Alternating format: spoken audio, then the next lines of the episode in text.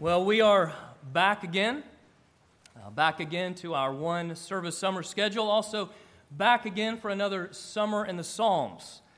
Uh, we will be in the book of Psalms through Labor Day, as we have been uh, a couple of the, at least the last, I think two of the last three summers. And like many churches that want to ground themselves continually in the, the song book, the prayer book of God's people, uh, we've discovered many churches are choosing to do that in the summer. Uh, it's a great time to explore the Psalter, and so that's what we're going to do. Uh, Psalms is quoted in the New Testament more than any other book in the Bible. So you go through your New Testament, there will not be a book quoted more often than Psalms. So clearly, an important book for the New Testament writers, clearly a book that God is saying, I want you to be in, I want you to inhabit this prayer book. Uh, this morning, we're going to begin with Psalm 3. It's uh, a psalm uh, where we've not yet been. I believe last summer we uh, were in Psalm 1, 2, 4, as well as many others. Uh, but today we're going to kick off with Psalm 3. You'll find it on page 448 if you're using the Bible under the chair in front of you. Well, as I said, this is the prayer book of God's people. This is also the first actual prayer in that prayer book, the first actual prayer that we come to in Psalms. You see, Psalms 1 and 2 are an introduction to the Psalter. Uh, it, it's double doors, uh, the doorway into this prayer book. So, Psalm 1, uh, we see that there are two ways to live. Two ways to live, and the Lord knows the way of the righteous. Now, as we go throughout the book of the Psalms, you'll hear the righteous spoken of and the wicked spoken of. This is not about the good versus the bad. Uh, the righteous are defined as people not charged with sin. And so the unrighteous or the wicked are those whose sin is still against them. So, Psalm 1 two ways to live the Lord knowing the way of the righteous, those who have looked to him for forgiveness. And then Psalm 2 one king, one king and ruler of all, the Messiah, God's Son, who is seated on heaven's throne, who is in complete power over all things, who is good. Well, again, Psalm 3, first actual prayer uh, within the Psalms. So let's begin with prayer before we enter into Psalm 3. We come to you this morning, Lord, and we give you thanks for this prayer book, uh, for expressing the, uh, the, the, full range of human experience and, and emotion, recording that for us in these 150 Psalms that your people throughout the centuries could, could learn to sing these, could learn to pray. And we ask that this morning you would, Lord, teach us to pray.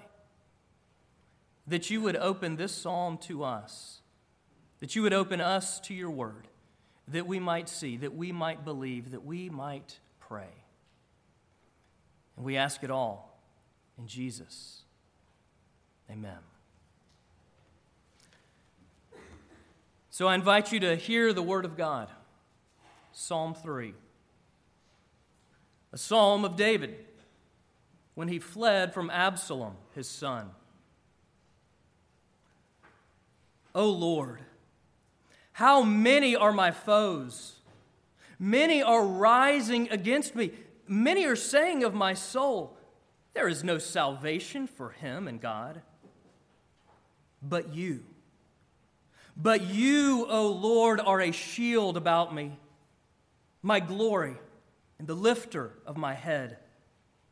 I cried aloud to the Lord, and he answered me from his holy hill. I lay down and slept.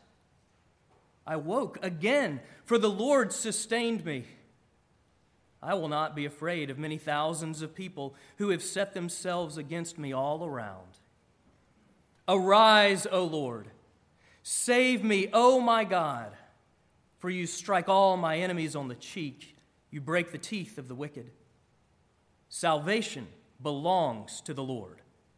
Your blessing be on your people. The Word of God for our good, His glory, together with Him for our joy. So, what are you afraid of? What are those things in your life that cause you angst or anxiety? Maybe they're happening right now. Maybe you're worried they're going to be happening in the near future. What are you afraid of? And, and, and, what do you do when you're afraid? When, when fear wells up inside of you, what do you do? Well, let's see how David responds to fear. In Psalm 3, let's consider what he sees, what he believes, and what he prays.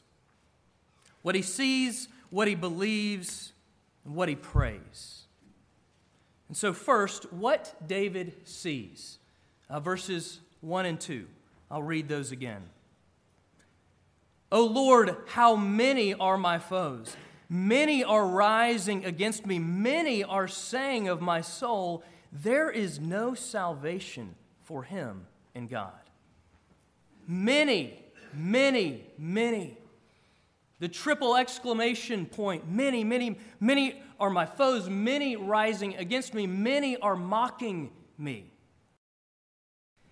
It's a desperate situation. And if you just take a look at the title of Psalm 3, the, the biblical heading uh, that you have in, in your Bible, it, it shows what that situation is a psalm of David when he fled from Absalom, his son. And so the backdrop here is from 2 Samuel. 2 Samuel chapters 15 and 16. Absalom's rebellion against his father, against King David. When David's son tried to seize David's kingship by taking his life, by taking David's life and that of his loyalists, David is in trouble. And to paraphrase Eugene Peterson, Trouble triggers prayer. Trouble triggers prayer. David is in trouble, and David is afraid. David sees, he sees many, many, many people against him. I mean, he has literal armies after him, rebels trying to kill him. But David sees something else. He sees into his heart and he sees fear. Now, I doubt that any of us will ever have many thousands against us after us trying to kill us. I hope not. Our circumstances will differ for sure, but we all face fear. Problem is, many, if not most of us, we don't really see the fear because most of us focus on the circumstance. But ultimately, it's the heart that matters. Circumstances merely reveal what's in the heart. David gets that. Do we? Do we get it? You remember the illustration with the, the glass of water? If I hold up a glass and it's full of water and I shake it, what comes out? Water. Uh, chocolate milk doesn't come out, Coke doesn't come out, orange juice doesn't come out. Why? because that's not what's in the glass. What's in the glass is revealed when it's shaken. And in this case, water is in the glass, and that's what comes out. And you see, when circumstances are difficult, challenging, threatening, when our lives, when our heart is shaken, what's in there is what comes out. And what often comes out is fear. Now, many people, both men and women, but especially us men, we often mask fear as anger. Because fear is weak, while anger appears strong. But deep down, it's often fear. I mean, think about it. Someone challenges you, they ask a question, and maybe it's just an innocent question, but it strikes a chord, it pushes a button and what it does is it, it threatens your sense of self, your sense of significance. Because inside you're, you're questioning are they questioning my competence? And if we're honest, deep down inside, we're afraid that they may be right and we may be wrong. And that threatens us. It threatens us because we have mislocated our glory, uh, which we'll come back to in a moment.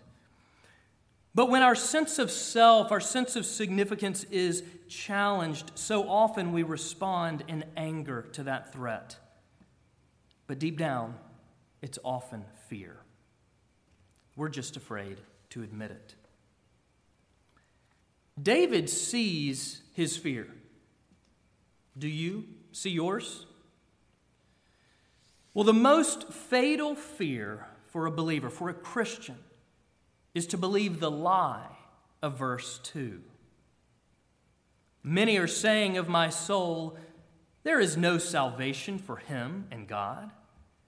And I like the way the NIV puts it, it, it catches the nuance a bit better. God will not deliver him. God will not deliver. God will not rescue. God will not provide. It's not that God can't, but that God won't. Because deep down, the fear beneath the fear, the fear beneath the fear is that God is not good enough, powerful enough, caring enough to bring me through my circumstance. God will not provide what I need. Will David believe the lie? Will you believe the lie? Well, David, he counters fear with faith. And that leads to our second point. Second, what David believes. What he believes, verses 3 through 6. I invite you to follow along as I read these again. But you, O Lord, you are a shield about me, my glory, and the lifter of my head. I cried aloud to the Lord, and he answered me from his holy hill. I lay down and slept. I woke again, for the Lord sustained me. I will not be afraid of the many thousands of people who have set themselves against me all around. David is afraid, and he fights against his fear with a declaration of truth begins with a statement of truth. Verse 3, important verse. But you, O Lord, are a shield about me, my glory, and the lifter of my head. Okay, very easy to miss, very easy to read over, but very important. The first word of verse 3 the word but. Conjunction, junction, what's your function? Okay, well, the function here, the word but, signals a turn. David is admitting that he is scared. He sees the fear beneath the fear. Is God good enough? Is He powerful enough? Is He caring enough? Will He bring me through? Will He provide? He sees the fear in his heart. He knows the temptation to believe this lie that God will not provide. And he does something about it. He turns. He begins turning to God. In essence, he is saying, I believe, but help my unbelief. Lord, I believe, but help my unbelief. And he begins with a declaration of truth, a profession of faith, not necessarily a feeling of faith. It's not that he's just all of a sudden made this 180 and said, Gosh, I was afraid. Now I feel no fear. No, he doesn't begin with a feeling of faith, but a statement, a profession of faith. He states what is true about God. Just like what we sang with Isaiah 43. When I, when I walk through the, the waters, the fire, stating truth, hoping that his heart will catch up. Catch up and believe where there is unbelief. So let's take a look for a moment at this declaration of truth, this profession of faith. So, again, verse 3, and I hope this is a verse as well as the whole psalm that will carry home with us today. But again, verse 3 But you, the turn, but you, O Lord, are a shield about me, my glory, and the lifter of my head. So he begins, But you, O Lord, are a shield. A shield. You are my defender, my protector. Not with me, not for me, but about me, around me, surrounding me, covering me. And when he speaks of a shield here, he's not speaking of the, the one arm shield, the, the knight in shining armor. He's got his one arm shield, his other arm has got a sword. He can swing with one and deflect with the other. No. He's talking about a big honking shield. I mean, this shield is the size of a door, okay? We've got some big wooden doors in this church. It is the size of a door. Now, I remember, it might not have been the first time that I saw a shield like this, but I remember seeing it. I, I was amazed. It was in the Academy Award winning film Braveheart. But the bad guys, the wicked, shooting arrows up into the air to rain down on the good guys. But they've got these huge shields that surround them, that they, they hide under, and the arrows fall and are blocked. Now, we see it today police in riot gear. Have you ever noticed those shields? I mean, they are head to toe and they curve, they surround them so that they can advance forward, so that David can advance, follow his king while he is being protected by him at the same time. You are a shield about me. But you, O Lord, you are my glory. My glory. Now, the word glory in Hebrew is kavod. It means heaviness or weight. Glory points to the substance of something, how weighty it is, how much it matters. And so David has this point of realization, reminding himself that I am nothing in and of myself. I cannot stand on my own. But you, O Lord, you are my identity. You are my substance. You are my significance. In you, I matter. I have purpose. I have meaning. You, O Lord, you are my glory. and then David rounds out this profession of faith but you, O Lord, are the lifter of my head. The lifter. Now, why would he need a lifter of his head? Because what happens when we're fearful? We look down. When we're afraid, we look down. We can't move. When my head sinks in discouragement and despair, O Lord, you lift me up. You are my courage. You are my confidence. You are my courage, my encourager. You speak courage into me. I think about my kids. Sometimes they, they come home from school.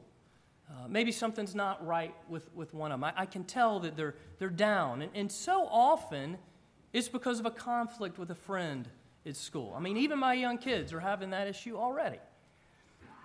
But I'll ask about it, and it's like, oh, so and so wasn't nice to me today. And I realized that at that moment, that is beginning to define their identity. And so I, I, get down on my knee or I sit on the edge of the coffee table or wherever we are, but so that we can be eye to eye. And so often they are looking down, and I gently put my hand under their chin and lift it up and say, Look, Daddy, in the eye. Daddy loves you. You are okay. It's all right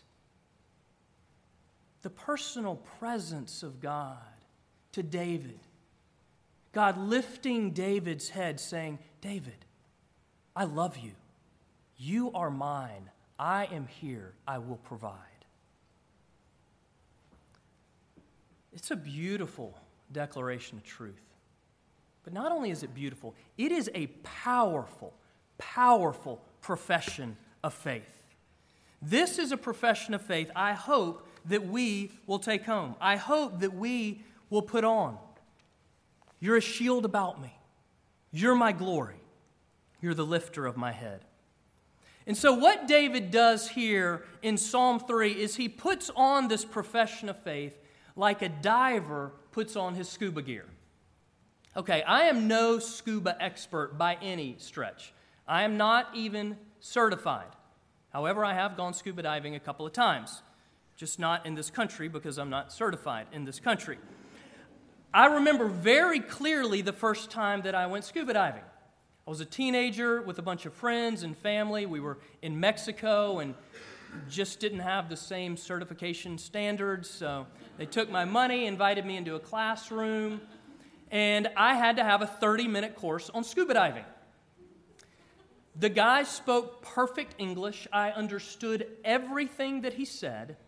I don't remember it now, but I, I, I, I got the gist of it. And I'm like, come on, let's put on the wetsuit and let's go. So my, my buddies and I, we, we get on the boat. I mean, you know, it's a small boat. There's a captain. There's just a few crew. I think maybe three other guys. So we're, we're on this boat. The boat goes out in the ocean, stops in the middle of the ocean.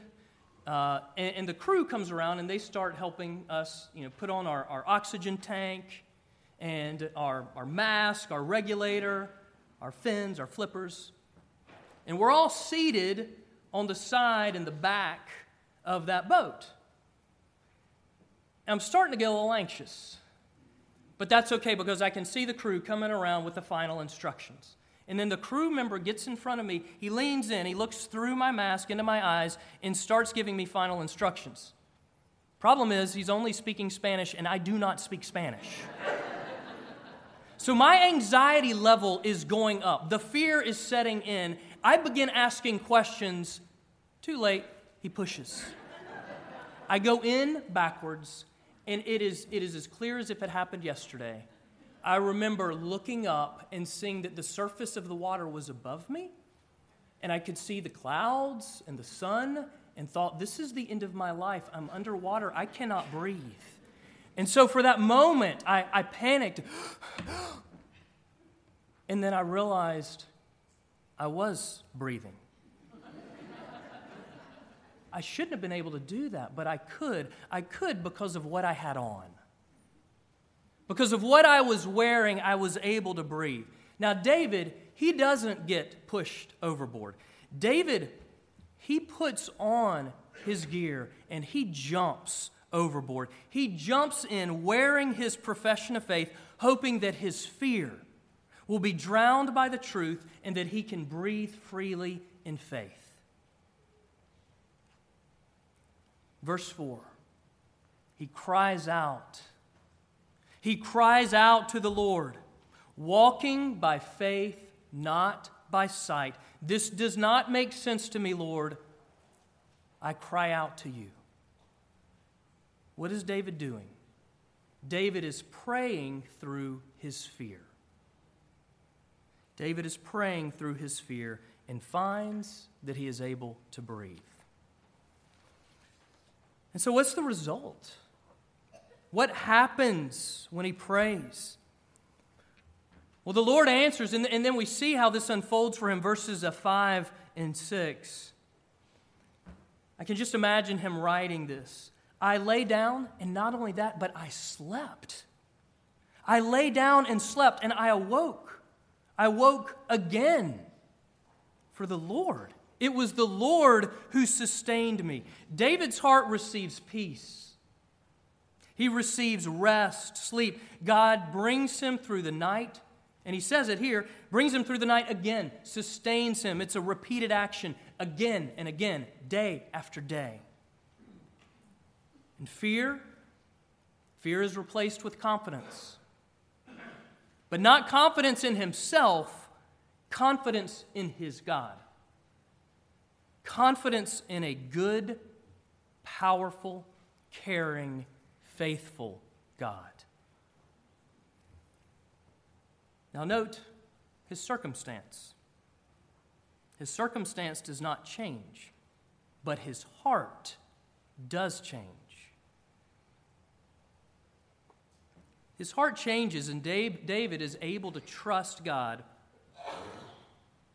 in the face of betrayal and heartache and the very real threat of death. And if you read on in 2 Samuel, you'll see that he will eventually rest in this same peace, walk in this same trust during a great season of grief, grieving for him, when he mourns the death of his son, the death of his son Absalom, whom he loves, despite Absalom's betrayal. So David sees his fear, and David believes God's faithfulness. And that brings us to our third and final point. Third, what David prays. Verses 7 and 8. Hear these again. Arise, O Lord. Save me, O my God. For you strike all my enemies on the cheek, you break the teeth of the wicked. Salvation belongs to the Lord. Your blessing be on your people. David sees his fear. David believes God's faithfulness. And here, David prays God's deliverance. He prays God's deliverance. Save me, oh my God. Save me. This is the cry. Back in verse 4, when he said, I cried aloud to the Lord, okay, this is what he cried out. This is the prayer from verse 4. And this cry to the Lord, it's both a confession and a declaration. It's a confession of human inadequacy, frailty, also a declaration of God's sufficiency and strength asking God to do what I cannot do, asking God to do what only He can do. Now, keep in mind the context for David. Keep in mind that David's circumstance is rebellion against God's king and his kingdom. And thus, the emphatic one two punch at the end of verse 7. Because armies have risen up, they are rebelling against God's chosen king, and he prays that they would be thoroughly defeated. It breaks his heart to pray that against his son, but no one is to come against the kingdom of God. And so he prays that they will be defeated. Only God can deliver David. And regardless of the circumstance, only God can deliver you. Because as you read on in 2 Samuel, you'll see that David will continue to have armies against him, continue up until the very day that he dies. But David will also continue to see beyond his circumstance into his heart, continuing to pray through his fear. And so he writes, he prays Psalm 3.